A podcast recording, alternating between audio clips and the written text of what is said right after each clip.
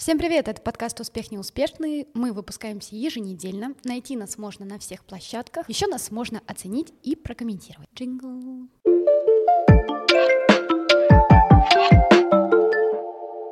Мы продолжаем говорить про путь в карьеру, синдром самозванца и мотивацию. В гостях сегодня Артемий Альтман, основатель диджитал-агентства. Тёма, привет, привет, привет. Так, начнем сразу. Расскажи подробнее, чем ты сейчас занимаешься, чтобы вот все понимали. Я управляю диджитал-агентством. Диджитал-агентство специализируется на создании рекламы в интернете. То есть мы охватываем все возможные инструменты для клиентов от, меди... от медиапродвижения до разработки сайтов, креатива, стратегии стратегии, CRM и многого другого. В общем, весь спектр диджитала, все, что в интернете есть, мы делаем и объединяем это в единую экосистему. Угу. Но ты конкретно не касаешься разработки, ты не участвуешь в этих процессах, ты как э, над этими процессами да, принимаешь это, как бы. Конечно, это мое агентство, я развиваю этот бизнес уже 12 лет. Вот Ого. мы как раз 13 год у нас будет ровно уже 27 октября день рождения, поэтому, ну, сейчас я такой выполняю роль, наверное, SEO, можно сказать, или управляющего агентства, потому что ну, на мне сходится очень большое количество верхнеуровневых решений, и мне на самом деле это очень нравится, потому что это позволяет разнообразить очень сильно рабочий процесс и погрузиться совершенно в разные экспертизы, то есть начиная от э, работы со, со специалистами, то есть это HR-направление, да, там подбор людей, да, то есть управление этим, а, до, не знаю, реализации рекламных кампаний, работы с новым бизнесом, с клиентами, ну, то есть такое прям разнообразие получает. Угу. Ты сказала, что там такое большое разнообразие, от разных э, решений, процессов и прочего. А что тебе больше всего нравится и что тебе больше всего не нравится? А, наверное, я все-таки по умолчанию гуманитарный человек и, ну, не очень системный. А чтобы бизнесом управлять вообще процессами, нужно определенную системность иметь. И вот я в течение долгих лет ее воспитываю. Да, мне она дается постепенно легче и легче. Наверное, достаточно сложно рутинные процессы, потому что, ну, я как человек, который берет какие-то вершины, э, видит ее, начинает сбираться. Когда я забираюсь, понимаю, что, например, э, ну, для меня это не очень актуально или для бизнеса, или, например, достигнута вершина уже, то я переключаюсь на другую. Поэтому, наверное, там работать годами и делать что-то просто в рутинном процессе совершенно невозможно. Но, с другой стороны, прелесть бизнеса в том, что у тебя невозможно рутинные процессы. А ты трудоголик? Часто перерабатываешь? Я вообще, ну, я не люблю перерабатывать, я не люблю работу в понимании работа, ну, классическом, да, то есть мне очень нравится вообще то, что я делаю, мне нравится уделять очень много времени этому, и прелесть в том, что я не чувствую, что это работа. То есть я могу работать 10-12 часов, да, там постепенно потом уже, наверное, не очень хорошо соображаешь после 12-часового рабочего дня. Но кайф в том, что ты даже не замечаешь. То есть пролетает день, у тебя появляется какая-то такое кайфовое ощущение, что ты вот сделал это, это, это, у тебя появились какие-то результаты этого дня, и ты уже там не чувствуешь усталость какую-то. Ну, просто потом постепенно понимаешь, что устал, идешь там, не знаю, отдыхать или чем-то заниматься. Мне кажется, что слово перерабатывать для бизнесмена, оно, не знаю, как must-have. Типа они все как будто перерабатывают. Да, соглашусь. Э, на самом деле, даже те люди, которые бизнесом занимаются, многие даже не понимают вообще, что есть бизнес, вообще его суть. То есть это вовсе не предметная деятельность, да, то есть я занимаюсь там, ну, рекламой, разбираюсь в инструментарии. Это не значит, что, ну, как бы это и есть бизнес. На самом деле бизнес — это совокупность совершенно разных, часто очень странных процессов, и необходимо формировать совершенно ну, очень разнообразные навыки, и зачастую там решение вопроса любого там или проекта — это вовсе не предметные знания, да, то есть это и психология, mm-hmm. это и какое-то чуйка, это и предметные знания в том числе, да хоть юридическая команду, практика. Поддержать да, боевой дух Да, вовремя. да, это мотивация, мотивация команды, это огромное количество всего, что нужно развивать. Кстати, на каждом этапе бизнеса, ну вот как бы я его проходил, появлялись совершенно новые челленджи. Вот как раз мне нравится то, что каждый год происходит что-то, все меняется, перестраивается, и такой, окей, начали заново, но уже на другом уровне. Ты как уровни проходишь, каждый раз они становятся сложнее и сложнее. А часто такое бывает, что ты начинаешь зарабатывать и теряешь баланс между личной жизнью, обычной жизнью и работой? На самом деле я приоритеты расставил. Приоритет — это работа.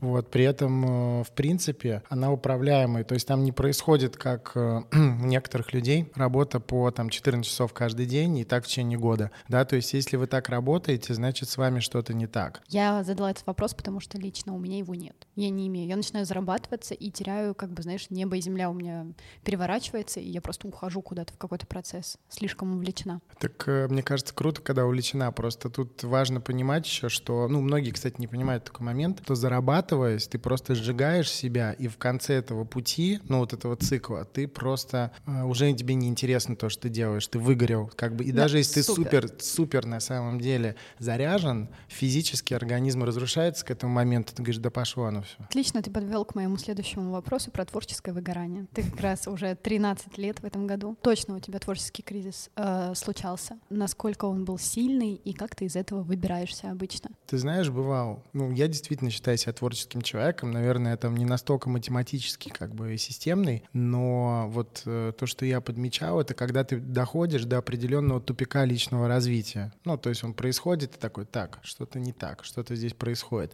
Ты начинаешь копать, и потом находишь движение в другую сторону. То есть в этот момент, до того, как ты его найдешь, ты понимаешь, там не так что-то идет, тебе нужно направление поменять, ты там себя как-то гложешь, э, переживаешь, нервничаешь, в итоге происходят какие-то события, что ты раз и поменял направление, и вышел из этого, и ты смотришь на себя в зеркало, опа, другой человек. Ты отлично сказал, но тут у меня есть вопрос, как вот копать и не закапываться? А, я для себя определяю просто ну, критерии проблем каких-то, да, или причин происходящего. Да, вот, положим, я делаю какие-то вещи, и они не приводят к успеху. Я делаю что-то, и в этот момент происходят какие-то проблемы, связанные с этим, да, то есть это повторяется несколько раз, я думаю, ага, значит, я делаю что-то неверно, значит, если несколько раз я ошибся, значит, это какая-то ерунда. И начинаю копать в эту сторону. И так эта воронка поиска сужается, и в конце концов я понимаю, например, что там мне мозга не хватает до чего-то дойти, я начинаю рыть в эту сторону, сторону, и в конечном счете как бы меняю просто свое отношение, потому что, честно сказать, вот вообще нет в человеке ограничений, только в его голове. Да, стопудово, согласна.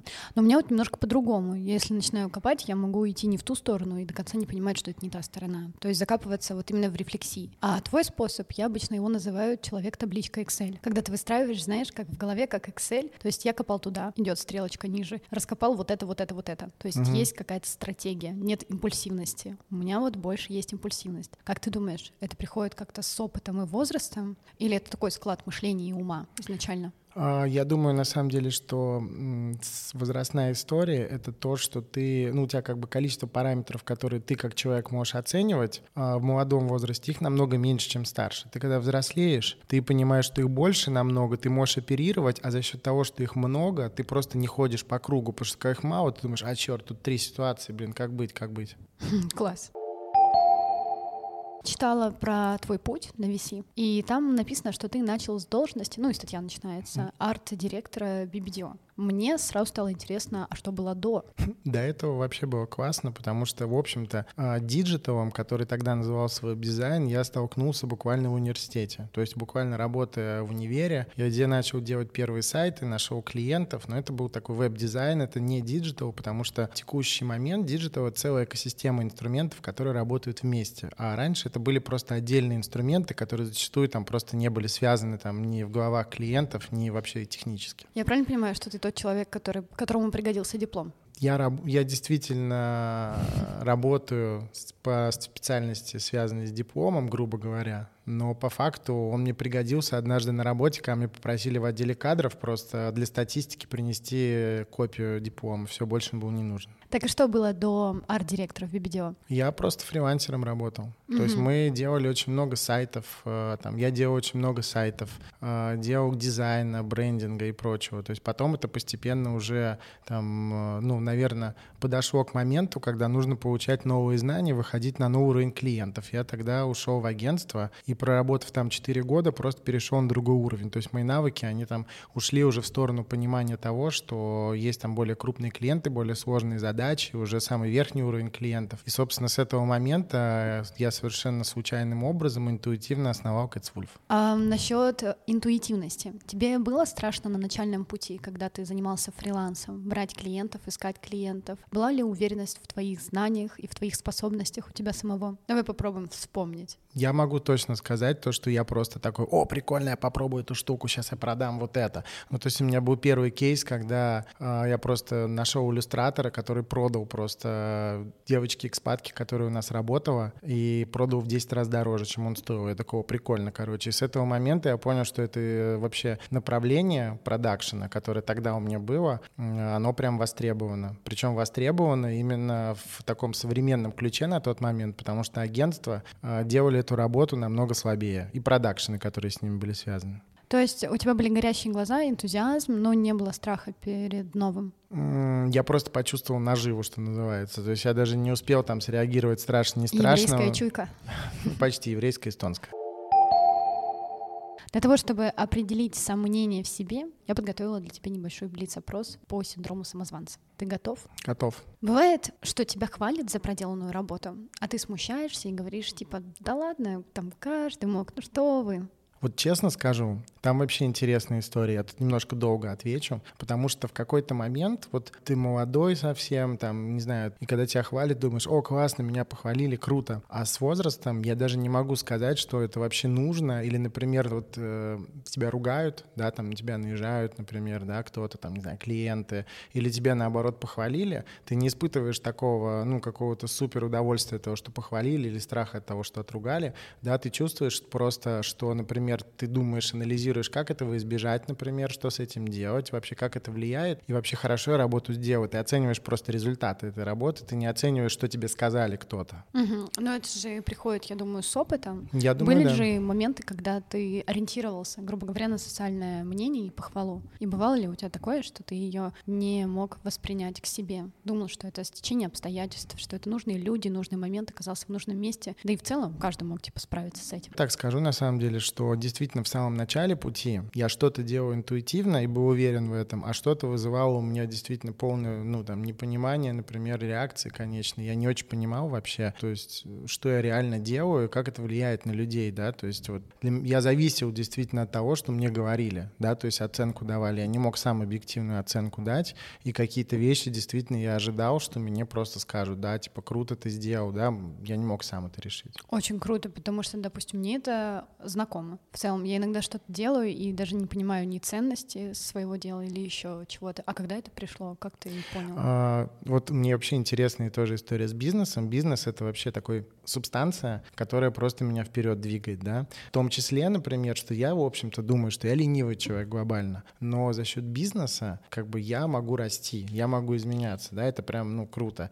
И в определенный момент, например, это подвигло, сподвигло меня на самом деле, ну, расти. Потому что изначально я действительно думал, что я даже не знаю, что хочу в жизни делать. Ну, то есть я пытался делать, например, дизайн, еще что-то, но меня это реально не грело. То есть мне нужно было что-то другое. То есть рядом я пытался это нащупать. И в тот момент мне было достаточно плохо. То есть я искался, это были там нулевые, условно говоря. А какой возрастной период? Ну, сколько 20 плюс. Я тоже искал себя, и мне было неприятно, честно сказать. Угу. Продолжим блиц. У меня есть второй вопрос. Фокус на высоких достижениях заставляет тебя чувствовать себя недостаточно быстро или компетентным, да, или значимым? Конечно. Я просто каждый раз прихожу на работу и понимаю, сколько я всего мог бы сделать, но физически это не укладывается, да. Тут важно еще сказать про перфекционизм. Я его люблю, но я его загасил в какой-то момент, потому что перфекционизм ради перфекционизма — это шляпа. Но вот если ты оцениваешь цель, которую ты хочешь получить, да, результат какой, ты идешь к нему и достигаешь наилучшего результата для этой цели, то это, в принципе, разумный подход. Третий вопрос. Боитесь ли вы, что ваш недостаток навыков, талантов или способностей будет обнаружен? Я скорее сам переживаю то, что мне не хватает навыков, таланта и так далее, потому что я смотрю не, например, даже там не на какие-то близкие ко мне примеры относительно там, не знаю, на рынке еще где-то, а ты смотришь еще выше и думаешь, вот нужно так сделать, потом смотришь на свои навыки, думаешь, блин, так, надо еще что-то с собой делать. Да, ну подытожив третий вопрос,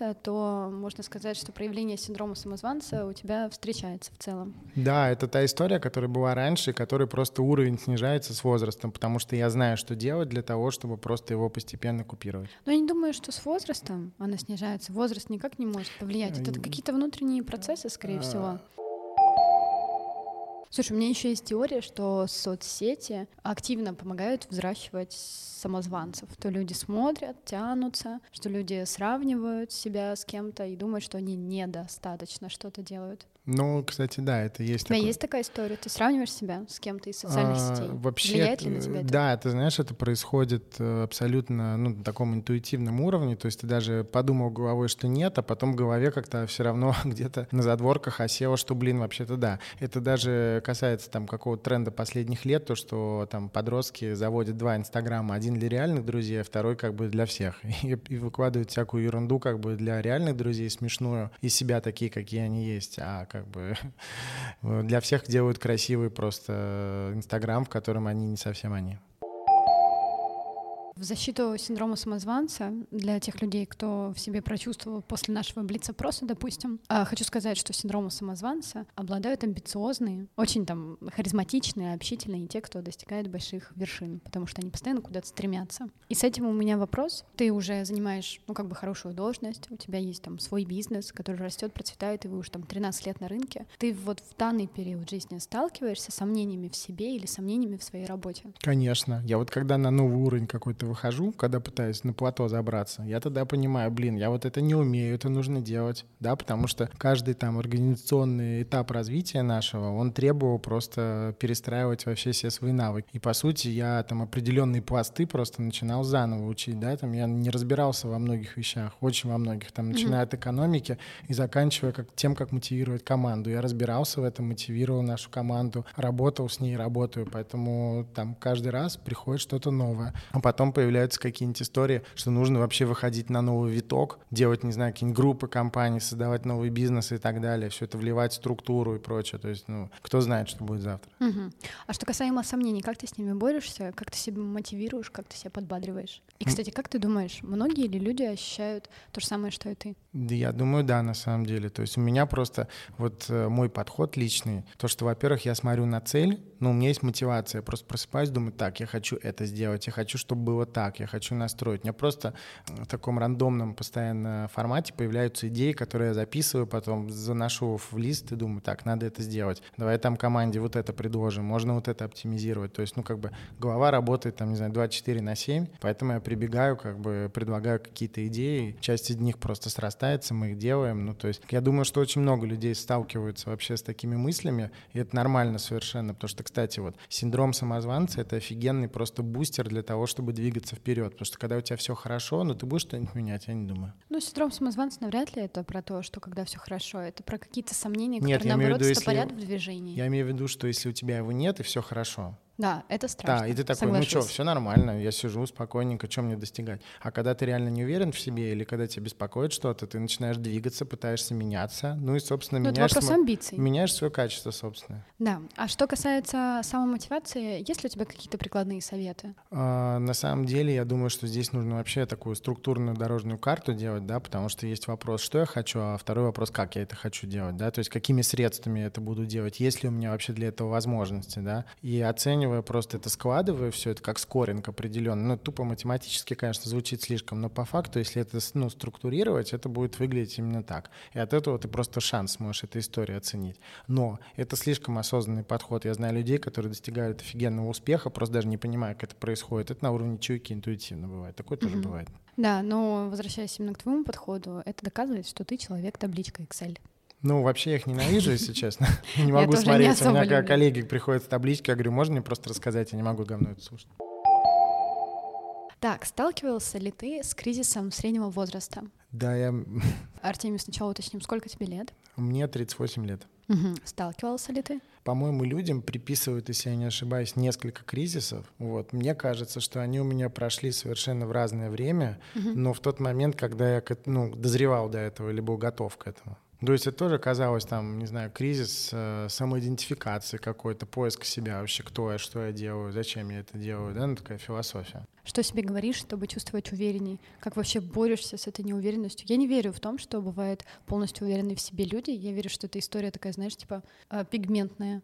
Ты в какой-то mm-hmm. период жизни можешь быть там супер уверен в себе, в какой-то можешь быть не очень. А, вообще, на самом деле, я тоже начинаю просто копать в причинах, да, и при этом, в принципе, вот с того времени у меня, как вот ты правильно сказал, пигментные пятна остаются вот того прошлого, которые постепенно становятся меньше, и которые я просто отрабатываю сам Еще себе. и понять не получается. Да, ну то есть я отрабатываю их, и если мы говорим, наверное, как вот я подбадриваю себя, то мне, мне очень нравится подход, когда я, проанализировав эту проблему, ну, подумав об этом, да, то есть я, наверное, переключаюсь на что-то другое для того, чтобы отвлечься, потому что вот эта вот спираль такая копания в себе, типа я вот копаюсь, копаюсь, копаюсь, копаюсь, наверное, не очень правильно, потому что ты себя загоняешь в угол. Mm-hmm. Поэтому нужно просто вот произойдет что-то, подумать об этом и отключиться, а после этого вернуться к этому, и ты посмотришь другими глазами. Господи, какой жизненный совет. Знаешь, вот просто можно как аффирмацию сохранять и повторять себе. Это что, Ну, лично мне, нет, мне лично вообще очень отражает, поэтому я так говорю.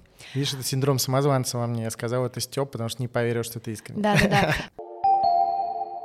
Так, есть еще один вопрос. Что помогает тебе принимать правильные решения? Очень нравится посмотреть на ситуацию с разных сторон. Тагавы есть э, классная штука Росимон. Это история, Это которая... что вообще за слова сейчас были? Ну, вообще, как бы, на э, Акутагава вообще-то классика японской литературы. Мгм. Вот. И у него есть красная вещь Росимон. Это история про то, как на одну и ту же историю смотрят с разных сторон. Вот, Мгм. это там история самурая, это история бандита. Это прям круто, то, что история рассказывается совершенно с разной стороны. Вот ты ситуацию э, такую попробуй сос- э, разобрать с разных сторон, как ее со стороны видят, как ты это чувствуешь. Например, возьми эти с- слои пирога, собери, и потом просто из этого скомпилируй какое-то общее понимание. Нет, это супер совет, очень классный и очень действенный. Но я вот как человек, который пытается им пользоваться, часто сталкиваюсь с проблемой, что эмоции преобладают мной и моим состоянием. Ну, правильно, не возраст всег- такой. Я не всегда могу, а я еще и как бы эмоциональная девочка. Я еще не всегда могу просто свои эмоции куда-то запихнуть и сказать, да нет, Лен, ну посмотри со стороны. Ну, Подожди, эмоции, они вначале происходят. А потом то есть, тебе нужно просто того, проанализировать. чтобы- Отпусти эмоции, это нормально. Ага. То есть ты вначале их прошла, а потом ты подумала. Не надо в момент эмоций думать. Это две разные совершенно штуки. Вот, это нужно уточнять. Что ты можешь посоветовать человеку, который вот сидит, слушает и тоже вот хочет открыть как бы свой небольшой бизнес, хочет в дальнейшем иметь свое там digital-агентство? Я думаю, что самый вообще главный момент — это просто гореть тем, что ты делаешь. Прямо вот не одномоментно, а прям долгое время. То есть вот то, что ты чувствуешь, что тебе нравится там находиться долго. Да, и ты начинаешь копать. Второй момент очень важный — это не бояться. Если ты боишься, ты принимаешь решение, исходя из того, чтобы э, как бы сделать такое сейф-решение, безопасное, но оно в основном просто ни к чему не приводит. То есть здесь нужно как бы э, не бояться, просто пытаться делать, ошибаться, то есть просто не, боиться, не бояться ошибаться и повторять его несколько раз, смотреть, да, при этом менять там тактику, да, не, не повторять одного и того же. Да, то есть вы начинаете делать, не получается, еще раз не надо так делать, сделай по-другому. Мгм. Слушай, а что делать людям, которые вот собрали как бы небольшой фриланс, небольшие сотрудники 2-3 на фрилансе, которые выполняют их работу? Что нужно делать, чтобы шагнуть дальше? А, Очень просто. Вот это в начале разговора мы говорили про предметную сторону бизнеса, да, то есть ты, по сути, ты работаешь у кого-то в найме, ты в найме делаешь определенные действия, например, там управляешь проектами, там, не знаю, разрабатываешь что-то, да, то есть какие-то Мгм. вещи делаешь. Эта история, она в бизнесе совершенно по-другому выглядит, да, то есть ты, если это перенесешь, это будет такая, ну, просто вот э, коммуна людей, которые там просто на это работают по определенному направлению. Но бизнес, он вообще по-другому устроен. То есть там другая развесовка просто. Это внутри совершенно другие механизмы, да. Ты уже должен думать о том, как этот бизнес в дальнейшем двигать, уникальные особенности этого бизнеса. Но ты там, положим, это делаешь, а, работу, так же, как и все. Надо задуматься, блин, у тебя, у тебя есть какой-то УТП по сравнению с другими, да, то есть это уникальное товарное предложение. Ты можешь вообще что-то сделать уникальное, да, надо понять, в чем уникальная часть бизнеса, она на чем завязана, на то, что именно ты все делаешь, да, или, например, уникальная часть бизнеса — это мотивация тобой других людей, которые Мгм. работают, потому что бизнес — это все-таки организация людей, которые позволяет достигать более высоких результатов, чем если бы ты делал это сам, даже если ты суперспециалист. Топ-3 качества, которые должны быть у предпринимателя в 2022 году. Очень важно смотреть будущее, потому что ты должен понимать, что завтра произойдет. Ты должен понимать, как вообще будет меняться рынок, что вообще, как, как твой бизнес может развиваться. А второе качество — смелость. Третье качество — это то, что ты должен просто оценивать максимальное количество факторов, просто как э, вычислительная машина в своей голове, просто одновременно, чтобы принимать правильные решения. Просто основываешься на трех факторах, там решение одного качества, на 20 совершенно другого.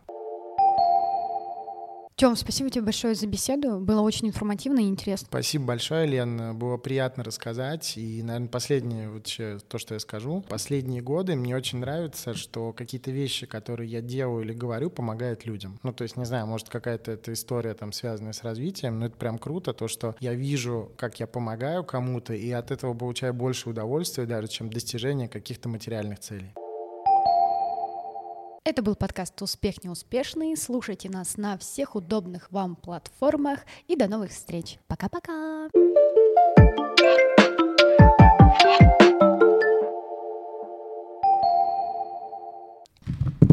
Я, кстати, так быстро никогда не записывала.